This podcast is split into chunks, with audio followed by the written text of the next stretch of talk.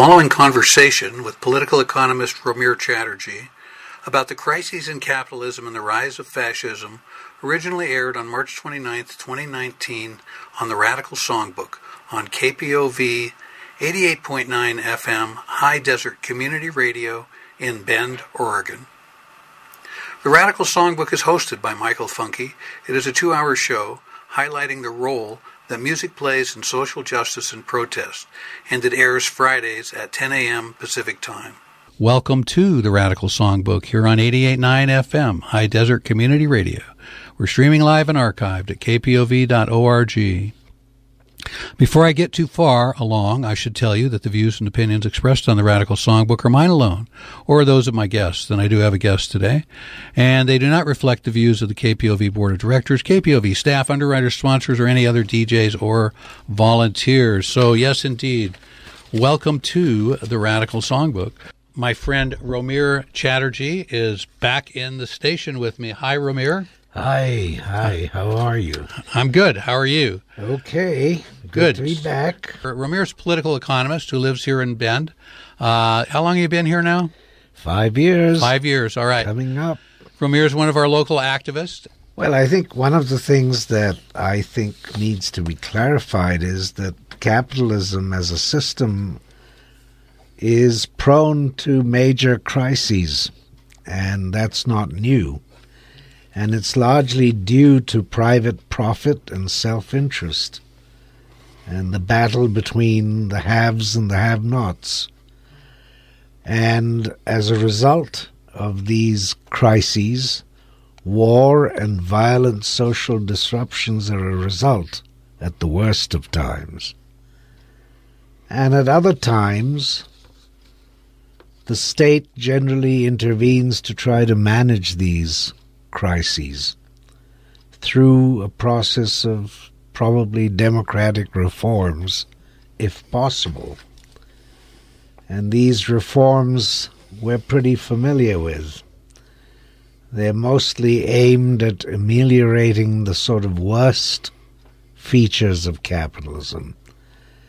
And you have things like Keynesianism, where the state intervenes to try to control the booms and busts. And then you have other reforms like Social Security, unemployment insurance, collective bargaining, state programs to assist people getting education, and in some countries, socialized medicine. And all these measures are an attempt to try to resolve the problems of capitalism through a process of reform. But none of these reforms alter the underlying structure of capitalism, which is based on the whole notion of private profit, based on private ownership of the means of production.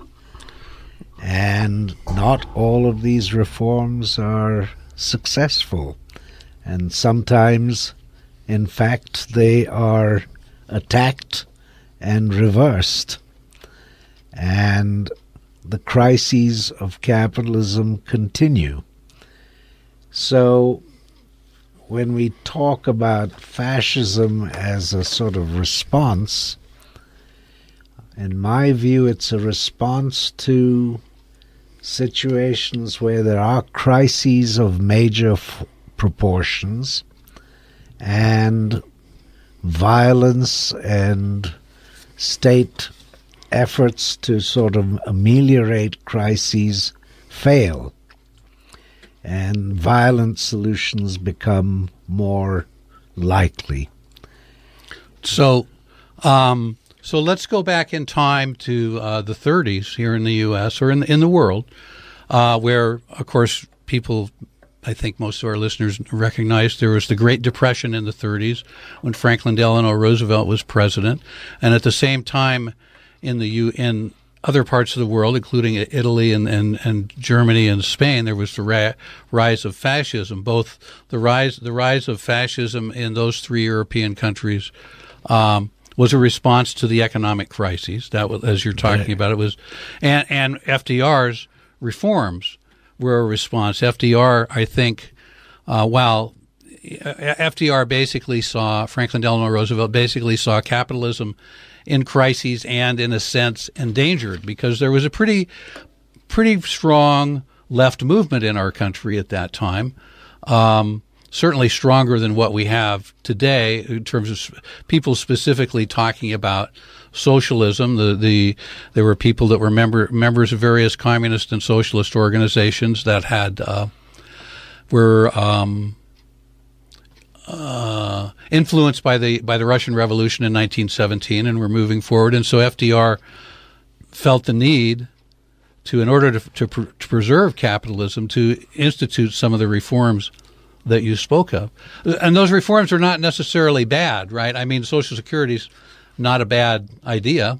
No. And so it's not that the reform, that all the, and unemployment insurance certainly is not a bad idea, you know, and making it easier for collective bargaining to take place.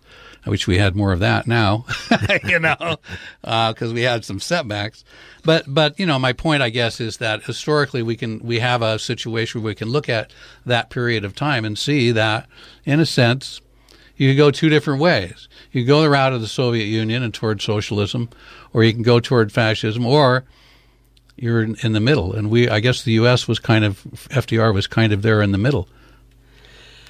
Yeah, I think... of course, his it wasn't just in this country, but more or less in most advanced capitalist countries especially in the post-war period, certain types of state programs became institutionalized and accepted, and as part and parcel of the effort to manage a capitalist system that was prone to ups and downs. So, yeah, I think it became sort of the accepted view was that the class struggle was dead. Right. And that capitalism had found a way of resolving the internal problems that it had.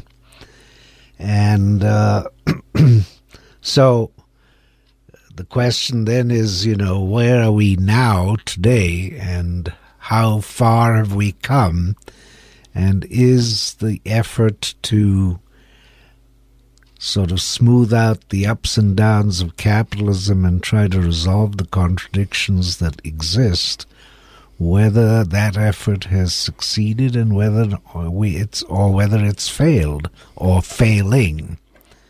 And if it's failing, does that help us understand some of the rise of right-wing movements today, which are in many ways similar to the fascism that we saw at the end of the First World War leading up to the Second World War? So would you say that any of the things that we see today, or anywhere in the world, are fascist or close to fascism? Closer to fascism, I guess. I think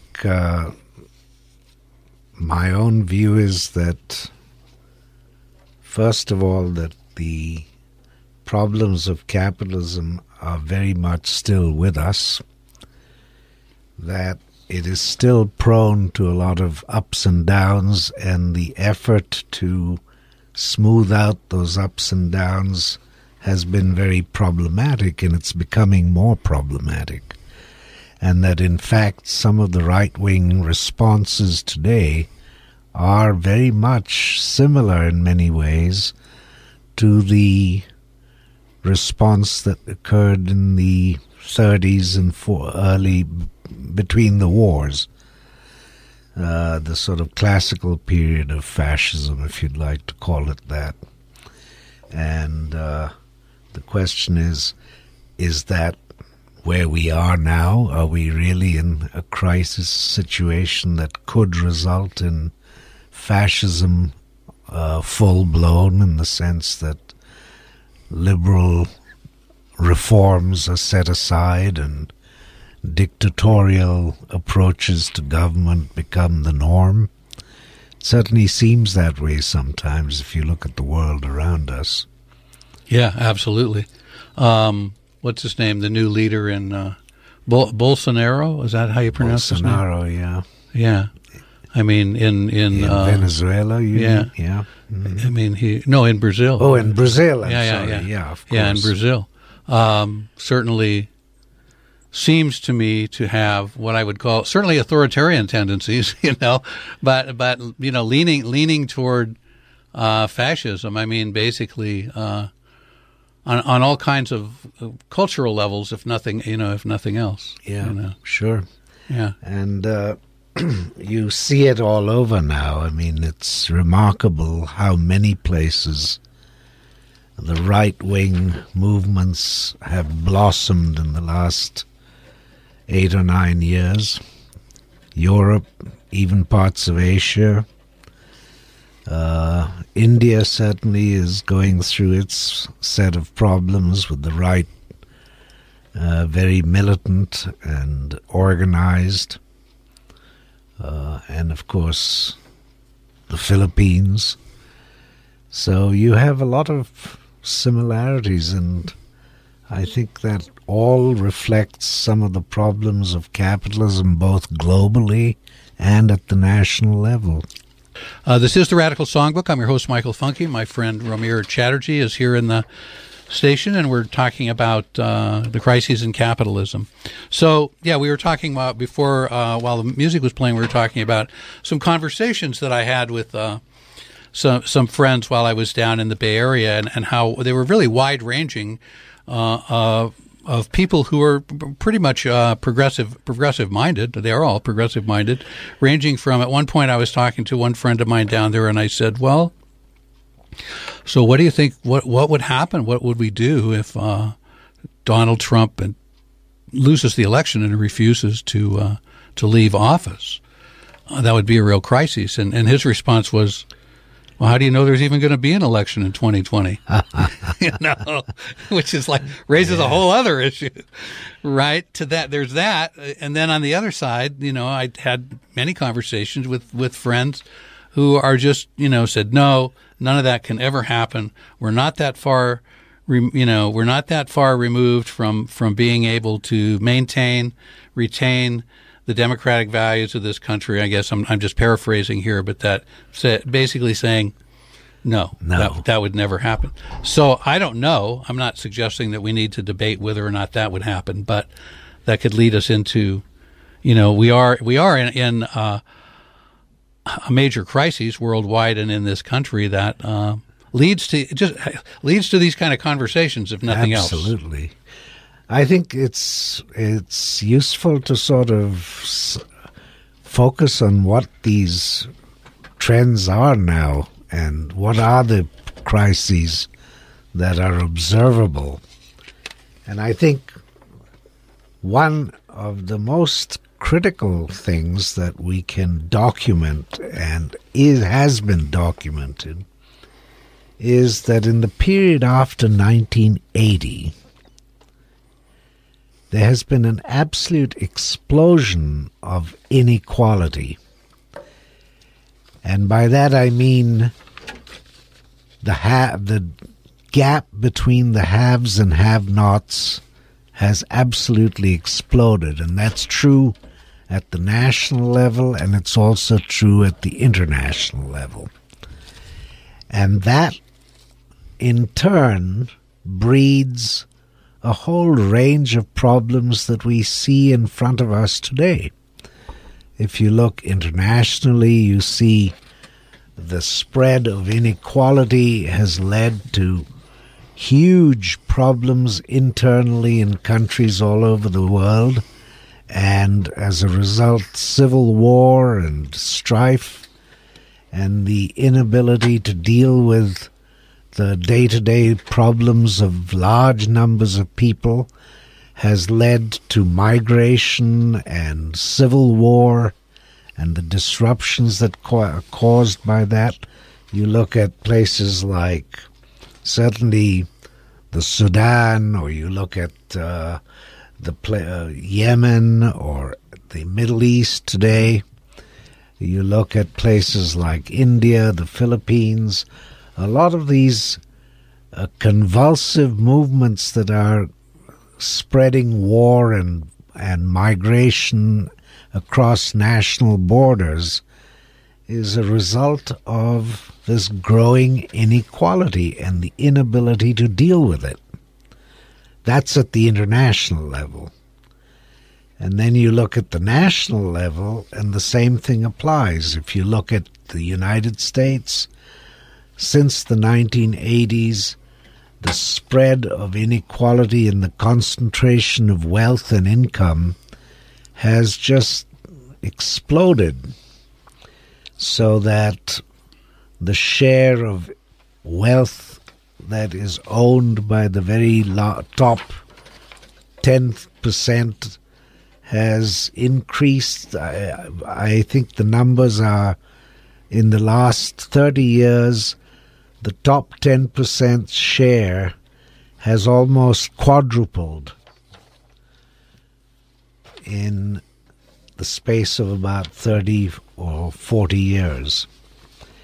And so today, what does that do? It creates a great deal of insecurity. The middle class feels absolutely pressed. The working class is already struggling to make ends meet. The working poor have exploded in numbers. People even with college degrees today can't find a sustainable wage that allows them to replicate what their parents. Young people today are faced with a lot of insecurity about the future because they don't feel they can possibly have the same opportunities that their parents had. So the spread of insecurity as a result of this inequality has grown nationally as well as internationally, and it explains a great deal of the rise of right-wing movements. And people of color in this country and essentially around the world who are already heavily exploited in Western Europe and in the U.S. Bear the brunt of this more than other folks, I would say. So that racism is on the rise. You know, the spread of right wing policies includes a rise in racism, racist ideology. Immigrants, economic immigrants that are a result of the inequality that you talk about that's been around, that's been growing for the past 40 years,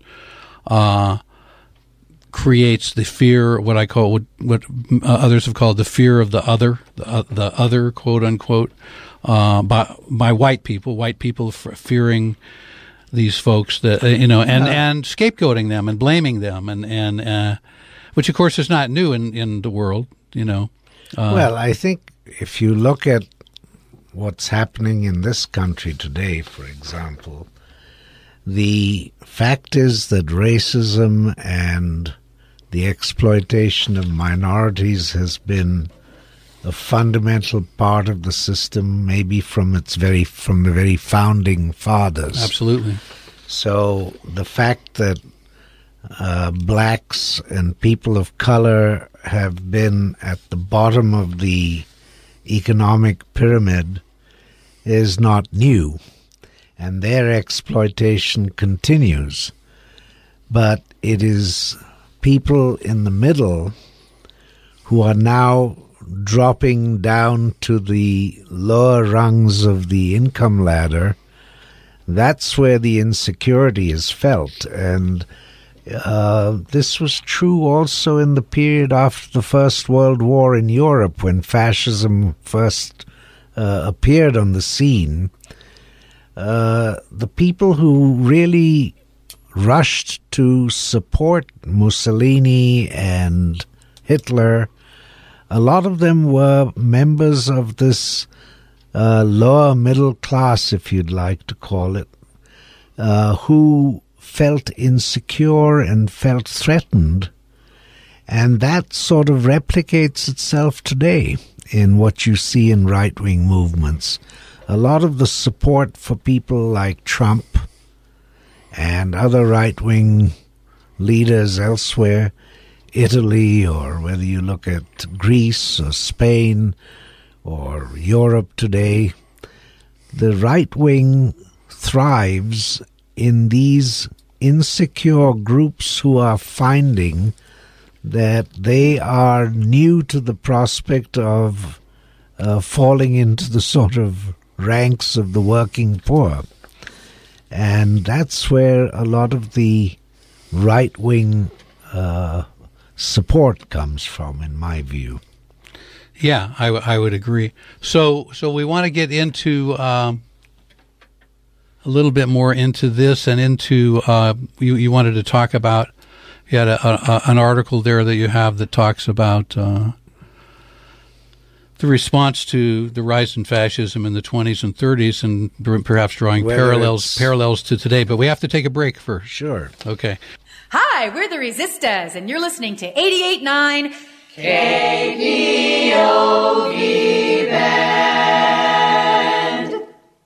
Hi, this is Billy Bragg, and you're listening to The Radical Songbook on 88.9 KPOV and kpov.org. I'm here with Romir Chatterjee, my friend Romir Chatterjee, here on The Radical Songbook, and maybe drawing some conclusions to today. I think from what we were talking about a little while ago about the crises that continue to plague capitalism and the insecurities that people are exposed to today, and the rise of inequality on a global scale as well as the national scale, I think the threat of fascism remains very real. And I think it's worth, when you ask whether fascism is, whether what we see today is really the same thing as fascism of the past, I think a couple of points to be made are useful. James McDougall, who is a historian at Oxford, has written about this question of whether what we see today is or is not fascism. And he makes the point that people get hung up a little bit on definitions about fascism. And his point is that while history never repeats itself exactly, and while circumstances today are very different to what they were in the 30s, when fascism sort of took hold in Europe, he says that the real question is not to focus on the definitions so much as the content of what we see. And if you look at the similarities, the fascism that you see today is sort of typically xenophobic. It sort of tries to isolate foreign enemies who threaten national and domestic tranquility. It looks at foreigners with suspicion. Religion has become now a focus of a lot of right-wing dogma. You saw what happened in New Zealand 2 weeks ago, the massacre of 50 Muslims who were assembled in a mosque in Christchurch. That the tendency to find foreign enemies who threaten domestic tranquility, that is a trend which is very universal today all over. You see it in this country with Trump's call for a wall and his demonizing of immigrants. You see it in places like India, where The focus there is on sort of Hindu nationalist ideology, demonizing Muslims as well. And the same thing is true in Europe today. If you look at the anti-immigrant sentiment in Europe. So this tendency to find foreign enemies that threaten domestic tranquility and the rise of sort of similar slogans that were similar to what one heard in Italy and Germany in the 30s, that's where the similarities lie, that you have people are feeling very insecure all over the world and looking for political solutions outside of the normal established democratic institutions, turn to sort of fascistic slogans and leaders who try to promote solutions that rely on basically demolishing democratic institutions.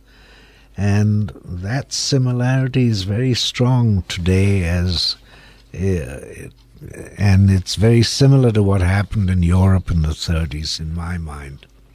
So this threat of fascism today, I think, is very real.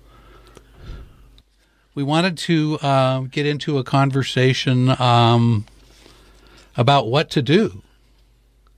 I guess it'd be the best way that I could put it. And I guess one thing I'd like to just mention in preface is that you talked about the growing inequality since the 80s, and it's not that people haven't noticed that. I mean, if we recall the Occupy movement from, what was that, 2011, 2012, the whole idea of the 1% and the 99%, one could argue about why that wasn't a sustained movement, but nonetheless, even though it wasn't a sustained movement, it did kind of push forward this idea of massive, massive inequality, the 99% versus the 1% who control the wealth and power in this country.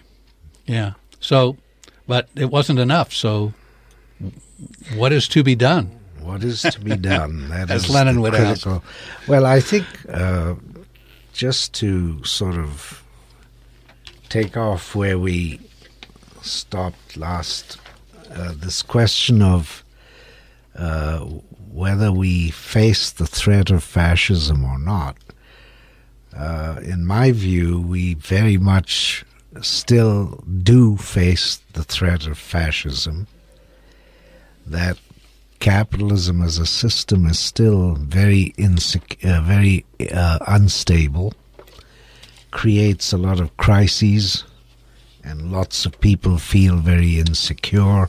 And in fact, growing numbers of people in the last 30 or 40 years internationally are feeling more and more insecure, regardless of what the standard sort of ideological positions might be about whether capitalism is able to solve its internal problems or not.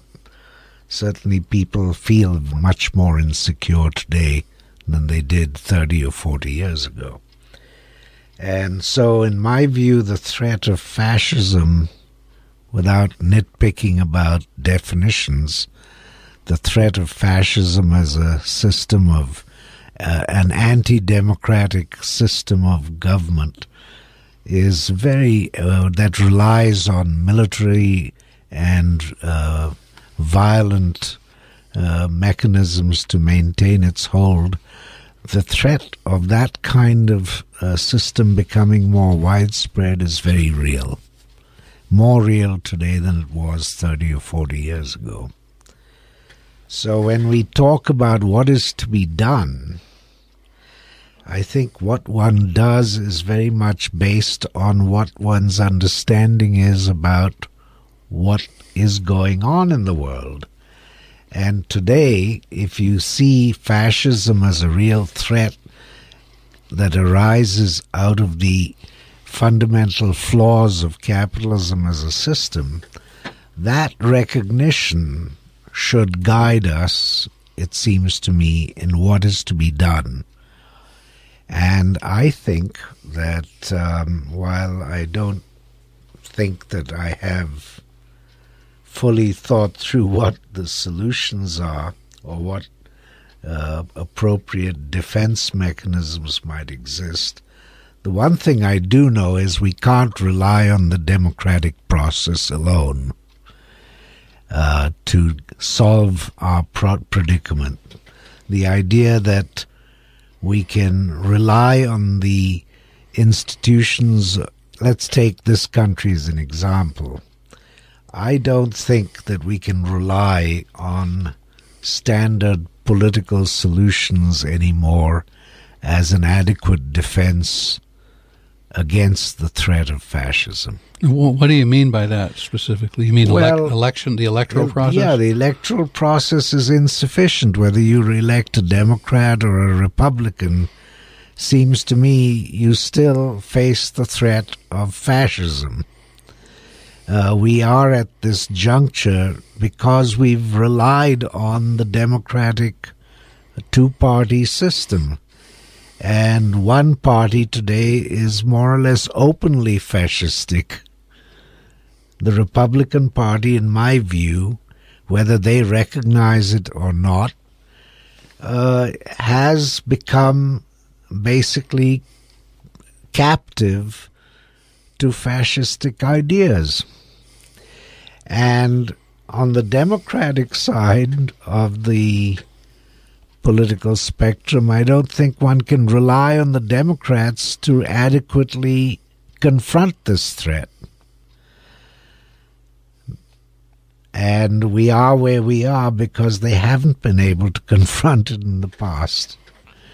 And people still feel very alienated from the political system. Nobody trusts politicians anymore. Right. To come up with solutions. And I would just add to that that also it's not worthwhile to rely on things like investigations that like what the result of which was the Mueller report, that this is not, and that, you know, that's all, that's part and parcel of this reform kind of thing that you're talking about that doesn't really help. But so many people did. I mean, the Mueller report is a good example, in fact, of where the illusions of the sort of liberal factions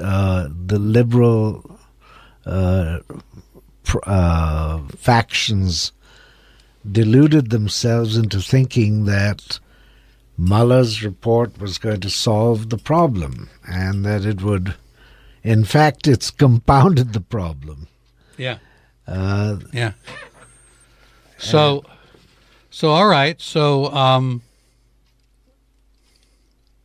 what are some of the alternatives that we should be looking at? Well, I think one of the things, if you look at the present situation, I think the key thing is to expose right-wing ideologues wherever they exist, and to demonstrate that the so-called solutions that they offer are completely false. Case in point, of course, if you look at the national level here today, Trump's solutions are never going to actually be solutions to the underlying insecurity that people feel. That's at the local level. I think it's extremely important to build, wherever we can, defenses against right-wing ideology. We had an interesting case in our own town a few weeks ago when we had a vacancy on the city council. And the question came up as to whether or not a young woman of color should fill a particular vacancy. And because it was an appointed position, the city council had the right to appoint someone to this position, and instead of appointing a woman who had very broad support in the community, and she was a young woman of color, they chose instead a right-wing Republican who had been supported by the real estate industry. The realtors, the builders, and the Chamber of Commerce. And he was able to garner enough support on the council to make sure that he got the open slot and not this other puss person who had very widespread community support. Now, that was a struggle that, while we lost in that struggle, in my view, it was very important at the local level, because to have someone like this young woman of color on the city council... Her name's Karani Mitchell. Yeah. ...was a very significant... would have made a very significant statement at the local level that this town values and protects diversity at the local level above other considerations. And that whole issue, what does it have to do with fascism? Well, protecting and promoting diversity of that kind at the local level is among the strongest defenses that one can have to protect people who feel the threat of fascism today. Having representatives at the local government level who understand the insecurities that face large numbers of people in the community is very critical. And one has to fight for that, and fight very hard for that. And it is through local institutions that we're ultimately going to be able to defend ourselves against right-wing dictatorial policies. And we're more likely to succeed at the local level than we are at perhaps the national level, where there's a lot more uncertainty. Right, and where we have a lot more, I mean, I have long felt that, you know, I have a lot more influence on change and the opportunity to help create change on the local level than I do on the national level. The national level, I'm just sort of a very small player in whatever happens. But I wanted, but so there's a little bit of a, not necessarily a contradiction, but so basically what you're, when you say that we can't rely on the system, the electoral system, you're not suggesting that we don't participate. We should still participate. No, of course we should still participate. I think that's sort of an ultra left position to say you just walk away from all democratic processes. Not at all. Yeah. My point is that in order to fight right-wing fascist policies, one has to find a place to begin. And one of the easiest places to begin is at the local level. Now, obviously, there are a lot of other things that one can do. One has to expose false ideas and false ideologies. And one has to educate people as to what the real nature of the problems are that we face. If one says, for example, that capitalism is at the root of the problem, one has to be able to demonstrate that and educate people about that as to why you say that, why we feel that.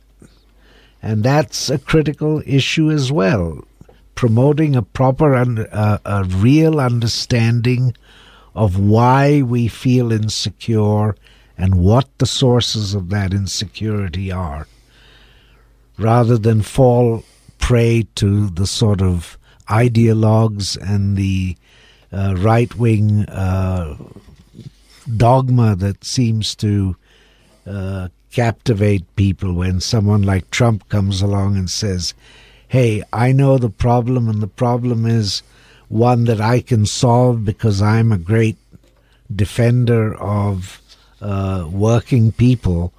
That is such a false position, and one has to fight that and expose it and educate people.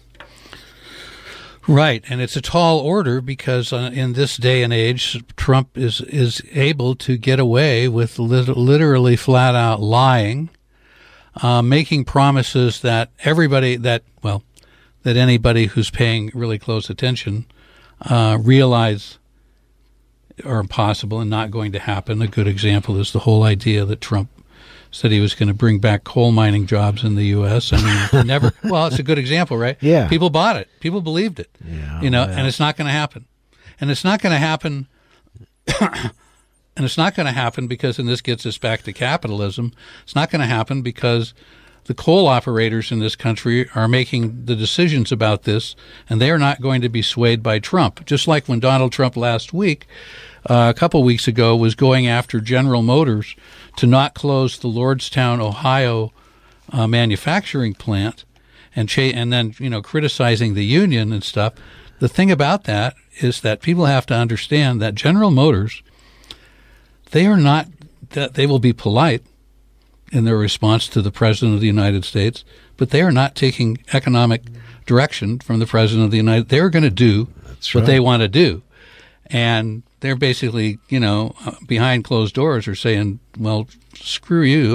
We're going to, this is about our profits. Yeah, yeah. And so that gets us back to the whole idea of the crisis of capitalism, right? Yeah, quite right. I mean, and one has to, my thought is that there's a lot of false hope that's promoted by in a lot of different places, whether it's the educational system, whether it's the press, whether it's the New York Times or the Washington Post. Everyone is bombarded by a lot of information and misinformation or false information, even if it's not intentional. And what are some of the sources that you look to? I for one, I've been reading The Guardian from Great Britain off and on for a long time, and then just recently subscribed, so I get stuff from them on a daily basis. I see that as as better than just about anything I see in the U.S. media today. Yeah, I'm not too denigrate the New York. I mean, I have a lot of respect for the New York Times and the Guardian and a lot of traditionally liberal press. The Nation is another source of information for me. But even with the best of intentions, these institutions, even the Guardian and the New York Times, are loath to suggest that capitalism is the root problem. Now, where do you get an education about that? Well, my thought is that one just has to be willing to dig deep and read and sort of try to understand what has in fact happened and what is happening. Right. There's shortly after Bernie Sanders was elected. And listening to your show, by the way. Huh? Listening to your show is another important step. Sometimes. Shortly after Bernie Sanders' campaign, of course, there was because Bernie Sanders openly ran as a Democratic Socialist, there was an upsurge in membership in the Democratic Socialists of America organization. There was an effort to form a local chapter here in Central Oregon. It floundered and failed, but it's been, in the last 2 weeks, it's been revived. And I'm not participating directly in it, so I'm not speaking as an endorser of what they're doing. But it's interesting what it does. What it says to me is that even 2 years after that election, and we see it all the time. We saw it in the midterm elections. There is more and more of an interest amongst people in the idea of socialism and the idea of democratic socialism and social democracy. And we see that in candidates that have successfully run. Alexandria Ocasio-Cortez is one. The DSA recently elected 5 members of the Chicago City Council as another example. And more young people, it would seem to me, are joining some of us old folks who have never been afraid of the word socialism and are not, don't seem to be afraid of the word socialism, even though they may not totally grasp what it is. They're not afraid of it, which is very, to me, that's a very encouraging thing. Oh, that's very encouraging. Yeah, I think there are a lot of encouraging signs. And as you say, the younger crop of politicians has come up that is not afraid to talk about the failures of the system or how we've arrived at this present juncture and what the real threats are to our freedoms and our democratic institutions. So there are a lot of positive things going on. And I don't suggest that, but the only way to sort of defend against fascism is to support these new tendencies that you can see all over.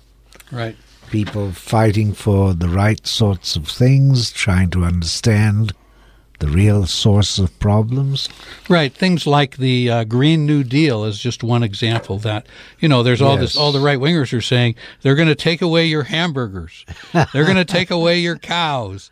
They're going to force you to walk instead of, I mean, you know, they're saying all this outrageous stuff. Sure. Well, it behooves one to, take a closer look at what is being said and what isn't being said, and to recognize that these are just ideas, that nothing has been debated in Congress yet to the extent that it should be.